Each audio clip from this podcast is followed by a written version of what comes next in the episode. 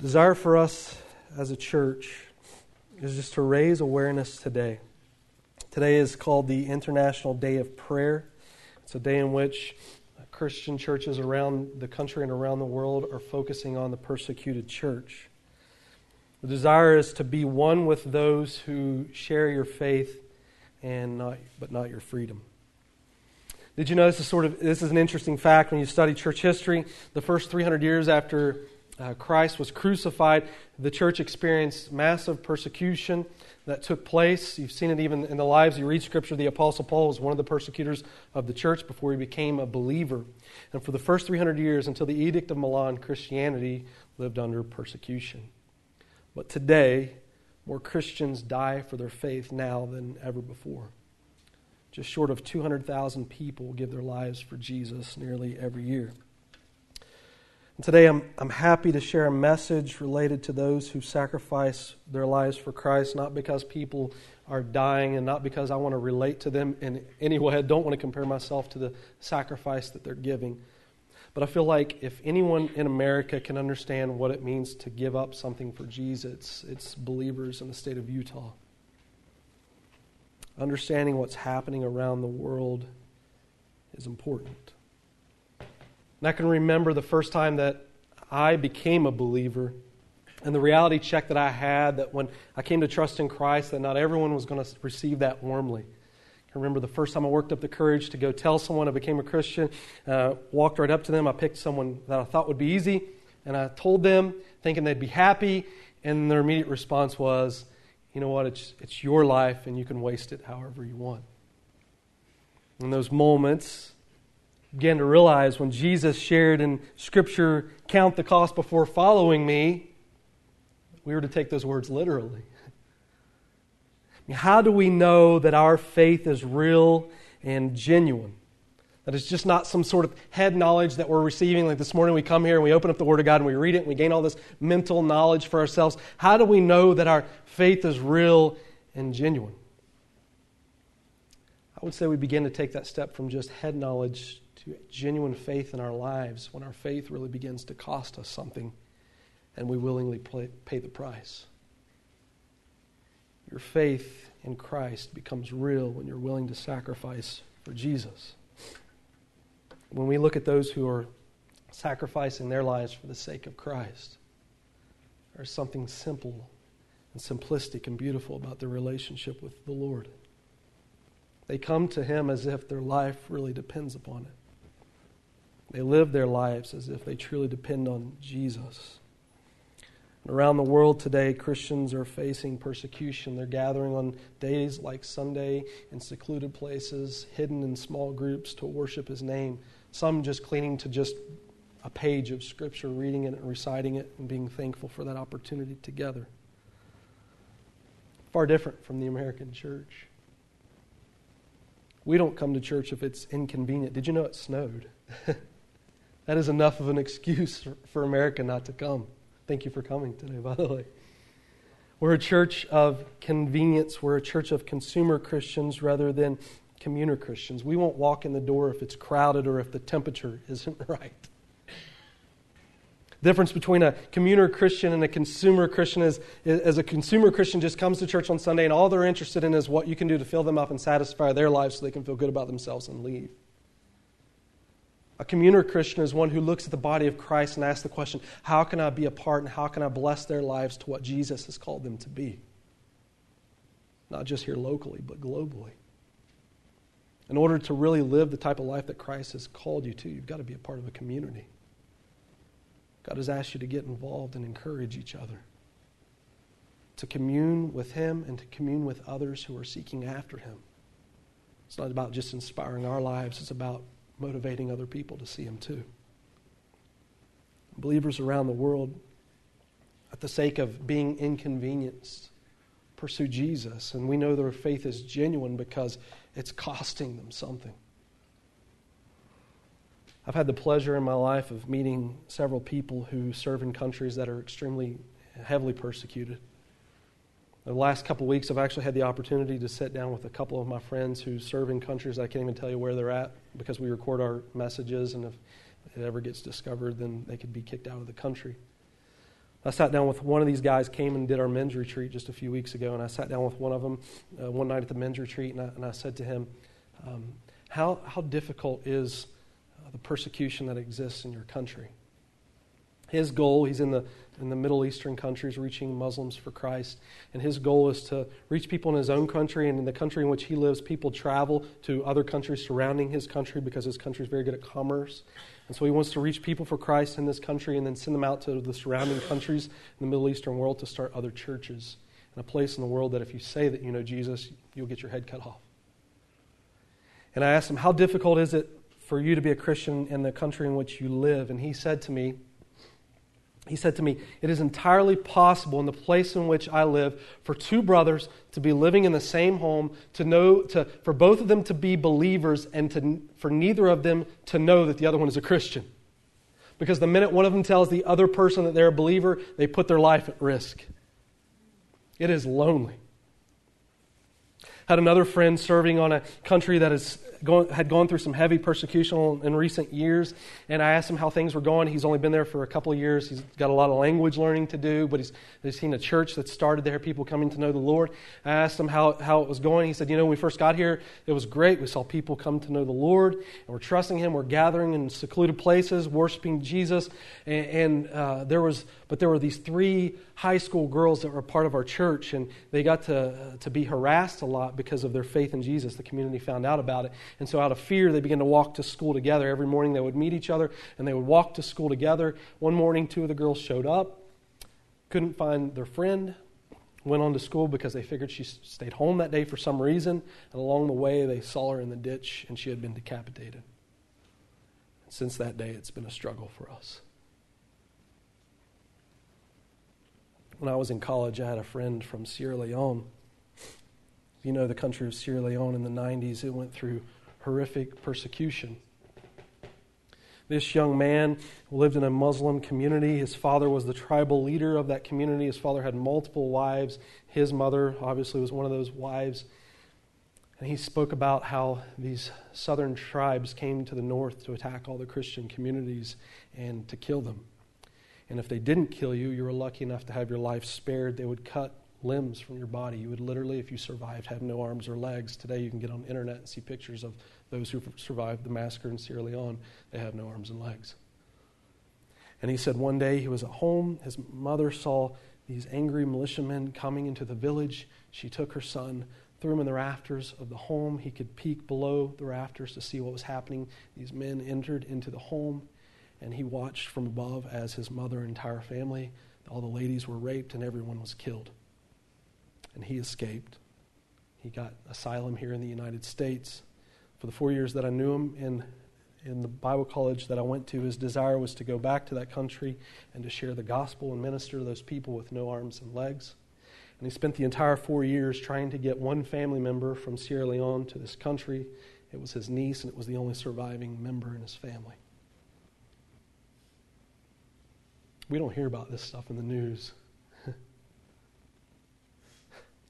Apostle Paul wrote a interesting verse on the lives of believers who are facing persecution. It's sort of the anthem verse for all those who endure persecution around the world.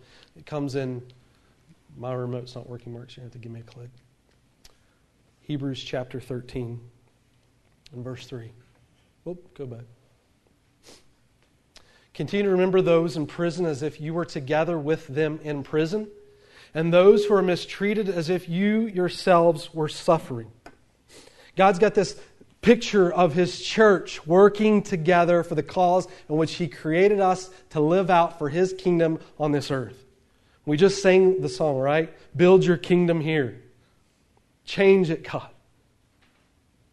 And Paul writes this verse thinking about those who are in prison, wishing and desiring for us not to forget them, but to consider themselves, ourselves, a part of them. We are one with those who face persecution. They're not forgotten. My question this morning, knowing that today is International Day of Prayer, and knowing that God would desire for us to recognize the life of these believers, to think outside of ourselves for just one Sunday. How do we live this verse out? What is it that we can do thousands of miles away from most of these countries in which people experience severe persecution? The Apostle Paul actually answered that question for us. Comes in his book in 2 Timothy. Mark, can you give me a click again?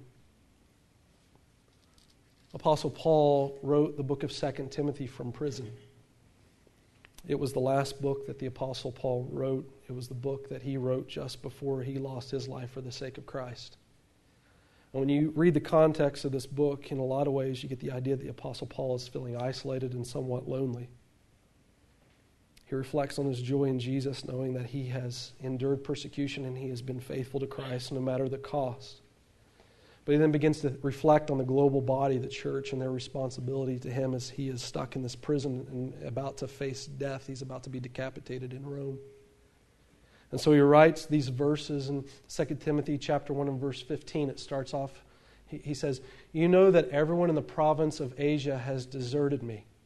At this time, Asia is really just a region. Don't think continent, think smaller like a country size. But Asia, everyone in the area of Asia, this is where Ephesus and Colossus was located, those two churches that you have books of your Bible named after. Including, I like this, he names two people. They sound like Harry Potter people to me Phygelus and Hermogenes. I don't know if that came from there or not, but they, he, he has two people specific. How would you like to get your name in the Bible for that reason? And all these good people, and then there's these cowards, and their names are, don't name your kids, right? Phygelus and Hermogenes. Those are bad names if you're considering. May the Lord show mercy to the house of Onesiphorus, because he often refreshed me. I was not ashamed of my chains. On the contrary, when he was in Rome, he searched hard for me until he found me. And may the Lord grant that he will find mercy from the Lord on that day. You know very well in how many ways he helped me in Ephesus. We consider the question how can we encourage and support the persecuted church? There's really three responses that the Apostle Paul gives here in verse 16 and 17 that we're going to focus on together to remind ourselves of the need that exists around the world. First comes in verse 16, very end of the verse. He was not ashamed of my chains. Apostle Paul comes out with one request for those who want to support the people who are giving their lives for the sake of Christ. Do not be ashamed of them. Several people became ashamed of the Apostle Paul, area of Asia, and a couple of what Paul considered to be his friends. I got to say this morning when we talk about being ashamed for the gospel, a lot of us might even come out and just say, you know, I'm not, I'm not ashamed of the Christians who, who are in bonds. Mean, we're America, right? We like everybody. Maybe for us, the, world, the word can maybe, we could substitute the idea of just inconvenienced. We're not necessarily ashamed of the gospel, but to, to look at these people, to take time to pray for them, to consider their change, it's just inconvenient for us, right? I've got my life and it's busy. Hebrews 13 says, don't forget about them, but that means other people who aren't as busy as me in the time that I have right now.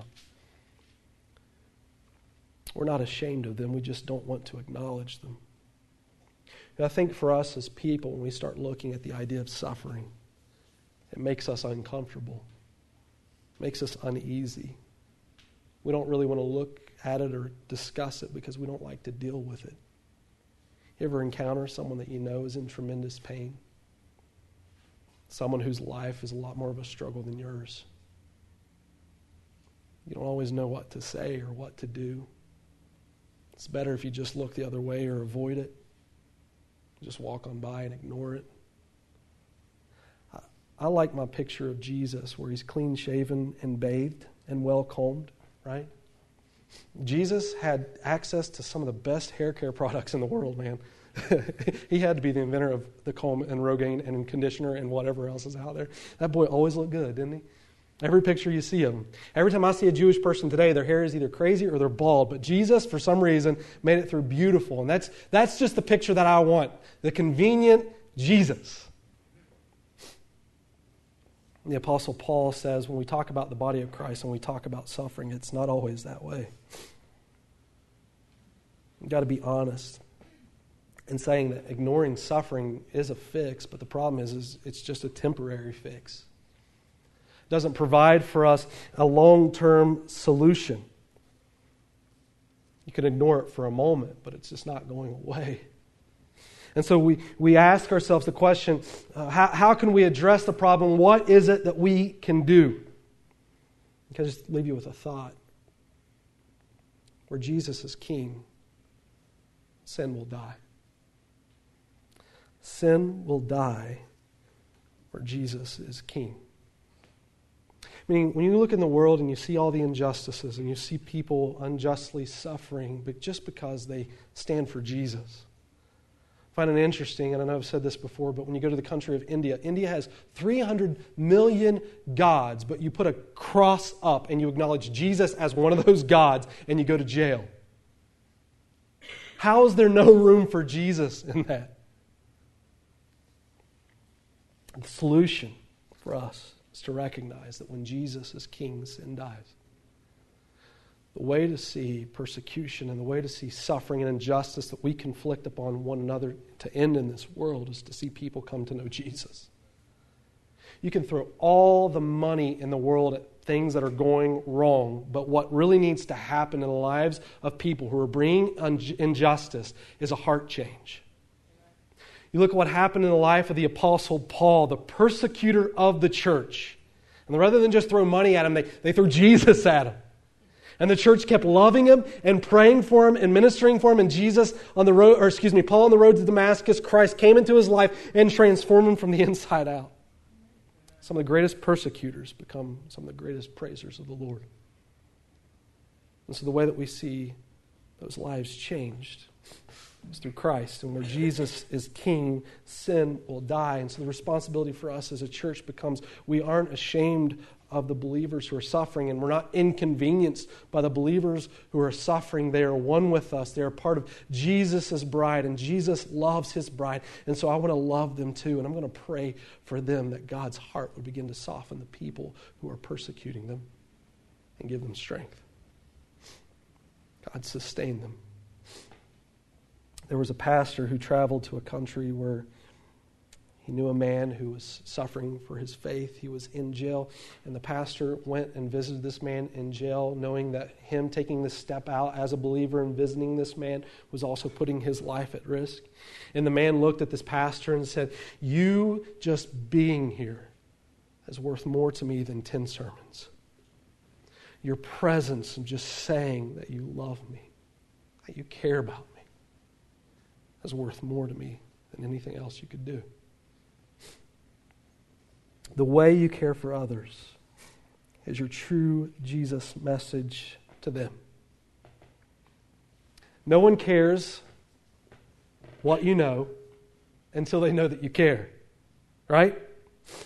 You, your love for people validates the truth that you believe and the message that you proclaim. If you have no love, you have no message.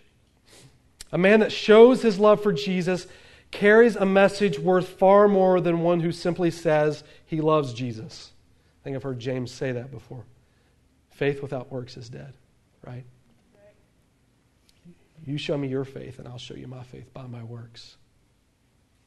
The way that we live validates the truth of what we believe. The way that you know your faith is genuine is that you're willing to lay down and provide a cost for it. God, I'm sacrificing for this because it's real. God, if it's inconvenient for me to look at this, I'm living in that inconvenience because it's real. I love this morning, you guys, if you've got if you've got a bracelet, if you haven't, you can pick one up after the service. But on the back of it, if you flipped it over, it's got a uh, website address, opendoorsusa.org. It gives you all the information of persecuted churches. Another organization that's done a wonderful job at getting the voice of persecuted churches out there. It's called Voice of the Martyrs. They'll even send you a monthly magazine for free to your house if you'll just pray for the Christians that are being persecuted. I got to tell you, if you've got young kids, the pictures in there can be graphic.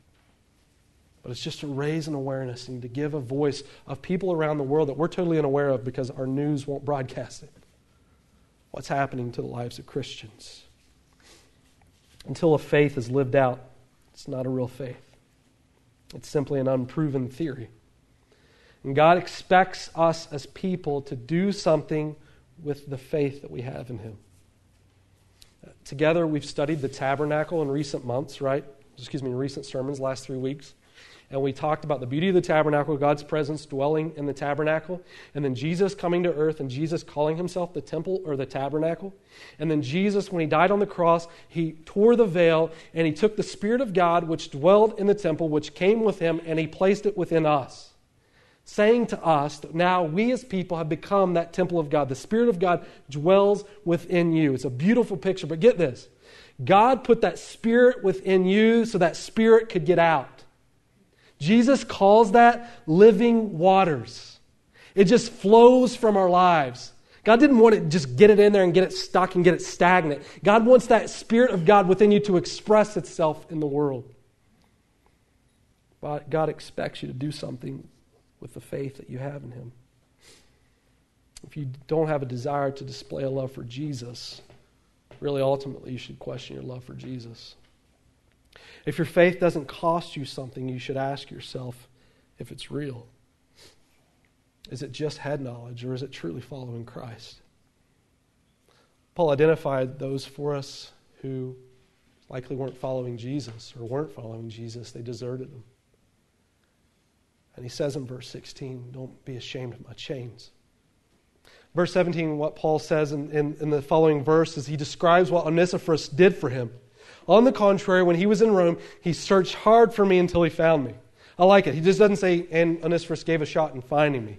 He gives this idea in our head that, I mean, he was diligent in this. This was this one task. This guy wasn't going to eat or sleep until he got to the city of Rome and he found the Apostle Paul. It's kind of like a mother going to the shopping center, the kid gets lost, right? You run frantically through the aisles trying to find him. You can imagine in Rome, at the time the Apostle Paul is in jail, Peter's about to be killed as well. It's dangerous to be a Christian. And here's this guy knocking on every door that he can think of, asking people if they've seen Paul, identifying himself as a believer. I don't care that it's putting me at risk. I just want to find Paul and let him know how much I care about him, let him know how much I love him, let him know what Jesus is doing in this world, and thank him for the inspiration he's given us as believers by standing for Christ. He says, search for them. And I love that because it reminds us as a church just what we're about relationships. Love God with all your heart, and through the love that you carry for Christ, allow God to work in you and through you to love this world for His sake. Just love. Onesiphorus, that was his message. He's saying to Paul, Paul, listen, my message is real, and I'm so thankful for what you've done. Unless we as people make a commitment to seek those in need, we're not going to care about how we can help. I think today one of the reasons that we're so unconcerned maybe with the church and what's happening globally is just because we're uninformed of what is taking place. But I'm so thankful as a church family as we look to buy a new building, we look to move forward, we look to grow and expand, that we're just opening our eyes even this morning to what's happening outside of Utah. To say to ourselves, we're not just a part of what God wants to do here, we're a part of what God wants to do everywhere. So, how can we help? In Pakistan today. It's about becoming informed. But in Pakistan, Iraq, um, Iran, Afghanistan, Egypt, if, if you've even watched our own worldwide news here locally, local worldwide news, a lot of these countries have been talked about in their persecution very limitedly, but they're making our national news, which says it must be pretty severe. In Iran, excuse me, in uh, Pakistan today, there is a lady named Asia Bibi. You'll see her in just a minute. Her name looks like Asia, but it's pronounced Asia.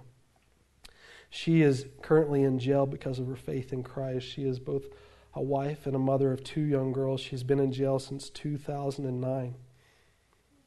Her reason for being arrested is simply because she's a believer in Christ. Mark, Mark's going to take some time just to share a video with us, just to let us know about her.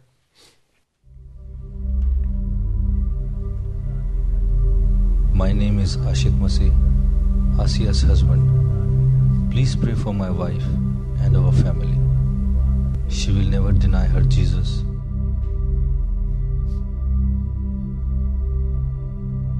As Asia was working with several other women on the farm of a Muslim landowner, there was an intense discussion among the women about their faith.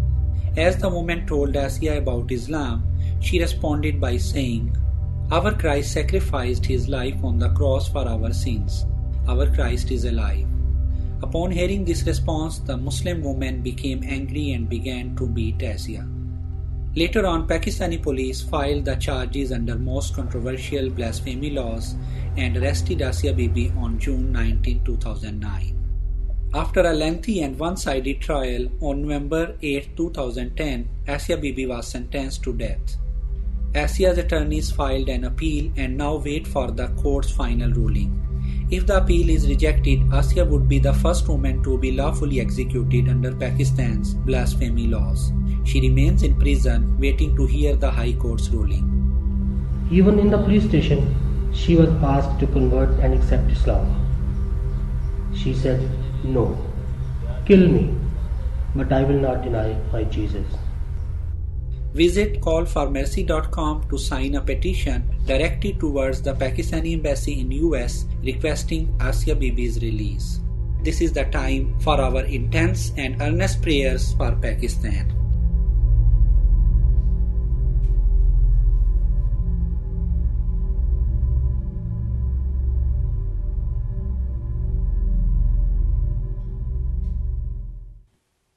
We're still having a little video technical difficulties there.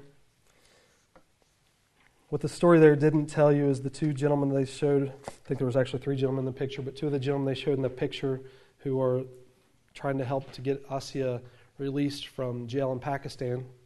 Been there since 2009. 2010, she was sentenced to death. Uh, those two gentlemen are government officials in Pakistan, and because of their desire to help her be released, they were both gunned down in the streets um, seeking her freedom. And so today, Asia still sits in jail, and her family's been able to visit with her, and they've dialogued and sent back even word to other people to let her know how she's doing. Listen to this. It says, Imprisoned, Asia Bibi was visited by her husband, Asik, on, on March of 2012, this year.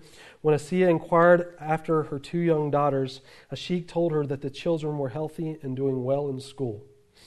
She told him she was feeling discouraged about every, ever being released. And he said, Yesterday, when we had family prayer, I asked the children what they were praying for.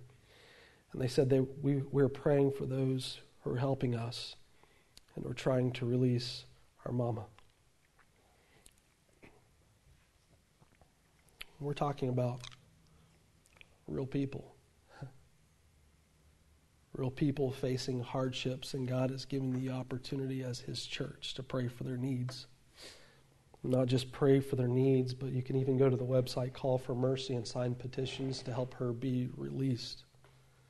Those aren't the only petitions that exist on the website just for Asia. There are people around the world in similar situations because of their faith in Christ. We can see the genuineness and the beauty of their relationship with Jesus because it's costing them something and they're willing to pay the price. I think out of all the things that Paul says to us, though, in this passage of Scripture, the most beautiful thing to me is in verse 16. It says, May the Lord show mercy to the household of Onesiphorus, because he has often refreshed me. We seldom think about just the contribution that we bring to church. Oftentimes we look at church at what it can do to me, but seldom times we spend opportunity thinking about what we can do for it. And Paul talks about the beauty of this man coming to his jail, seeking him out diligently, and how refreshing it was to his soul. We as a church family want to encourage that even among ourselves here this morning we like to say, even here collectively, man, we just we have to consider each other family.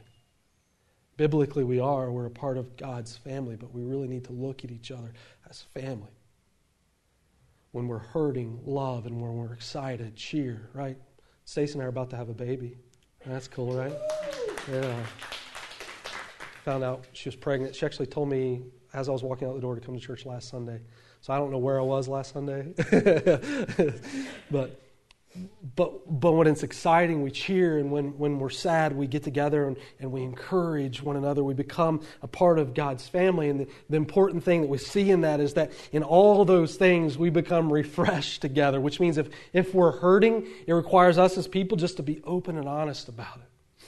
Don't take the world on your own. The Bible never tells you to do that. In fact, God's given you a body for that reason. And when we're excited, share it. Paul talks about the importance of that refreshing. Listen to this. Asia in jail in June, a, Ashik went back and reported that Asia was feeling better. She said a group had brought her some food and clothes, and she was thankful for them and their prayers. Our church exists. God created his church to exist, to equip and empower God's people for the work that God has called us to do. You will not live for what Jesus has called you to do in this world without becoming a part of God's body. When you read Corinthians, the Bible tells us that He's, he's fitted us all together and He's given us all separate gifts in which to bless the lives of one another. God has gifted me in certain ways to bless you, God has gifted you in certain ways to bless me. Both of us are reflecting the beauty of God's character to one another, and in that we see the love of God modeled with each other. You can't do that on your own. It's important for us to recognize the significance of life outside of ourselves. And so let me just answer this question now.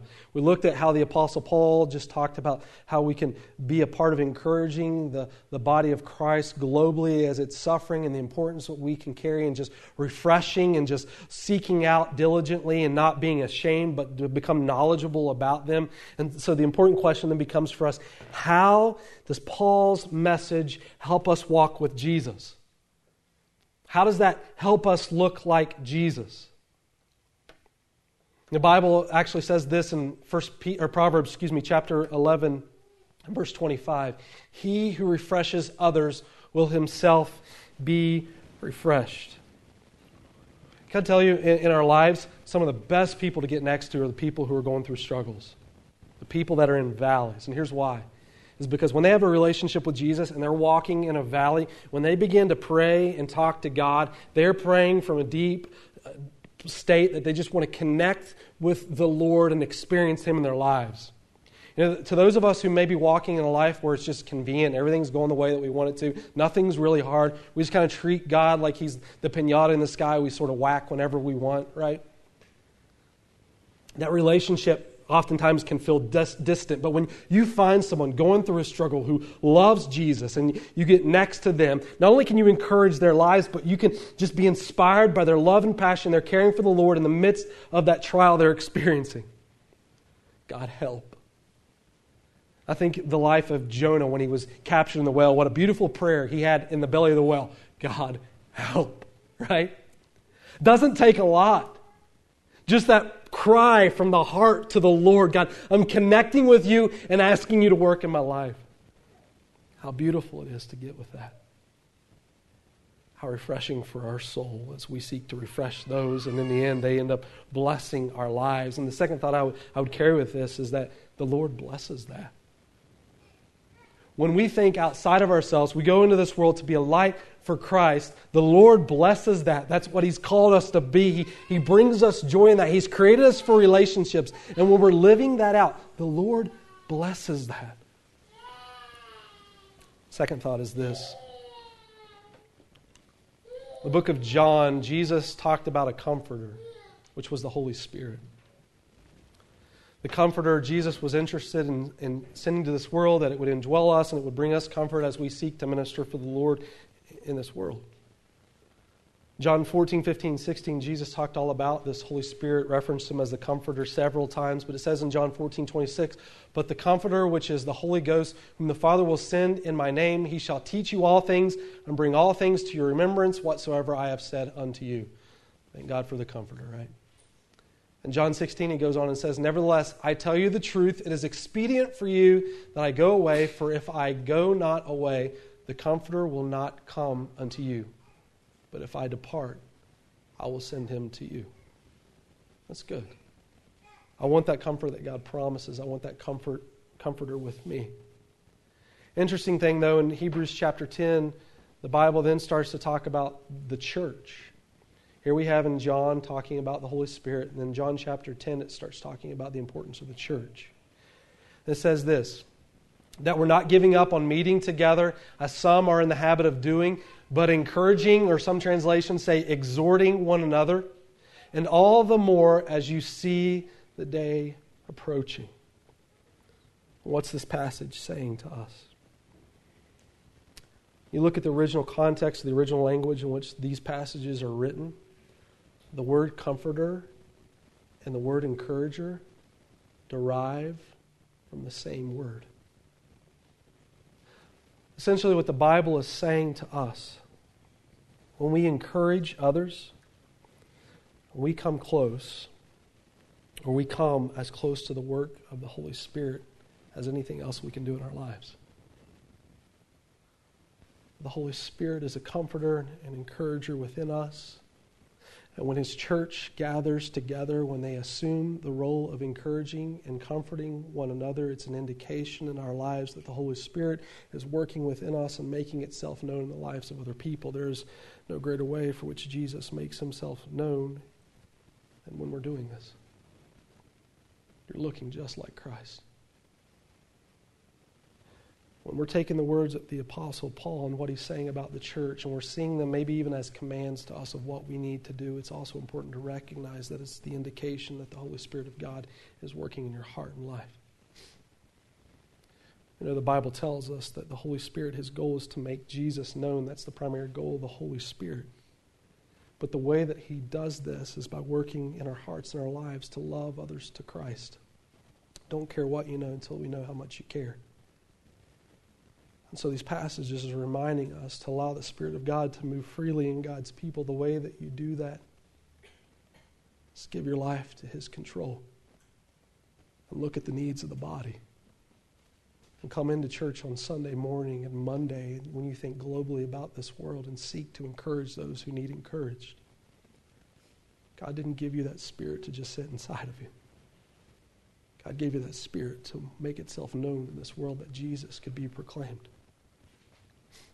Let me give you one final thought here. Mark, give me another click. Some of you may have seen this picture. It was on the news recently. It was in all sorts of articles just before Hurricane Sandy hit. This is not a picture of Hurricane Sandy, just so you guys know. The, if you don't know what Hurricane Sandy is, watch the news. You guys need to watch the news more, right? hurricane that just hit the East Coast. And, and the reason they ran this article is because during this hurricane, they knew that these soldiers were going to be standing in this position. This is why it's important. This is a picture of a tomb in Arlington National Cemetery. This tomb is called the Tomb of the Unknowns. This is a good and good for us to hear because today's Veterans Day, right? This is called the, the Tomb of the Unknowns, or sometimes it's called the Tomb of the Unknown Soldier. Contained within that tomb are the remains of a World War I soldier. He was never identified brought back to America, and to say to ourselves as people that they would never be forgotten, we took the soldier who was not named and put him in a tomb to remind ourselves of all the men and women who have given their lives and maybe not been recognized for, the, for their cause. The tomb of the unknown. This soldier has been awarded the Medal of Honor, the Victoria Cross, and several other medals from foreign nations of the highest regards and countries. The interesting thing about this tomb is that since the year of 1948, 24 hours a day, 365 days out of the year, there is always a soldier standing guard next to that tomb to say to this world, these soldiers will never be forgotten. That to me is the closest illustration that I can think of for what Jesus has called us to for his church globally. You give me one more click. Hebrews 13:3. Think about this verse on the back of the tomb of the unknowns. Continue to remember those in prison as if you were together with them in prison. And those who are mistreated as if you yourselves were suffering. This passage is saying to us military says, No man left behind. The Apostle Paul, or whoever you want to say wrote the book of Hebrews, is saying to us, no one, for the sake of Christ, is being left behind. God has called His church to work together to recognize His body and to encourage one another as the Holy Spirit works in our lives to make Christ known. That's how we look like Jesus. We hear Paul's words and we ask ourselves, how does this make us look like Christ? And we find it here. So, where does this leave us? It leaves us as a church with a challenge. Look for a place to be used by God to be an encourager for Him. It doesn't even have to be globally. People are sacrificing locally for the sake of Christ. Become God's family and be a part. Second thing is this if you think about even as parents, if you've got children, show your kids the people in this world that are giving so much for their faith to prove the genuineness of who Jesus is and their desire just to love Him. The importance of recognizing how precious it is to live in a place where you can openly proclaim Christ. Show yourself how important Jesus is in your own world by getting with those who are suffering, who are calling upon the Lord as if everything depended upon it, and just watch the beauty and the simplicity of their faith in Christ. Wear a bracelet. How about that? To remind yourselves to be one with those who share your faith but not your freedom. This morning, I, I know I'm talking about the entire world, but you really, we, we, we can't as people reach an entire world. Jesus can, but we can't. And so the important thing for us is we can't commit to everything, but we can commit to a few things and just support it well, right? You look at the list of the 50 countries, if one of those countries just impacts your heart, pick a country and study about it and pray for it. On the world's watch list, there are 50 countries. Like you could take one country every week out of the year and pray for that country, and then you get two weeks off. Right? I mean, there are things that we can do. We can think within ourselves. I don't want to give you the specific details of all that you should do or can do. God's called you to specific things, gifted you in particular ways. So draw your heart to minister in ways that other people He won't draw to. what I'm saying is, whatever God is doing to impact your heart, don't ignore it how God is inspiring your heart and working within your heart to encourage others. Allow God to use that to be an encourager. One day, Jesus will end all suffering. It's important for us to recognize that what He's called us to be are agents of hope going through this world, proclaiming His message of freedom in Him. This is an opportunity for us as a church to think about what God has called us to do. I'm going to just give us one, one more thought and be done. In the beginning, I talked about a couple of individuals who are part of countries where there is severe persecution taking place. Their desires to reach those countries to be a change for the sake of Christ. Um, I'll tell you where they are after I turn my mic off a little later. I can tell you the countries. I just don't want to record it. But if you just feel like you want to be a part of what's going on in countries where people are literally losing their lives for Christ and it's severely dangerous to be a believer, we're going to take our offering box on the entry table this morning and just say, if you want to give to help, you can do that. Anyway, God's blessed you with the ability to give and you want to do that. It's another way in which you can be a part.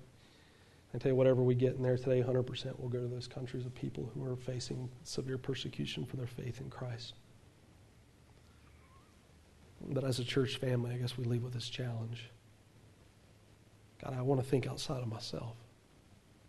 And I'll just look at my need because when we think about our own problems and our own suffering and just things that aren't going our way, we can really get embittered. God, I just want to look outside of myself. I want to see what's going on in this world around me. I want to recognize what you're doing in my own heart and figure out, Lord, how what you're doing in my heart can help impact this world for the sake of your name.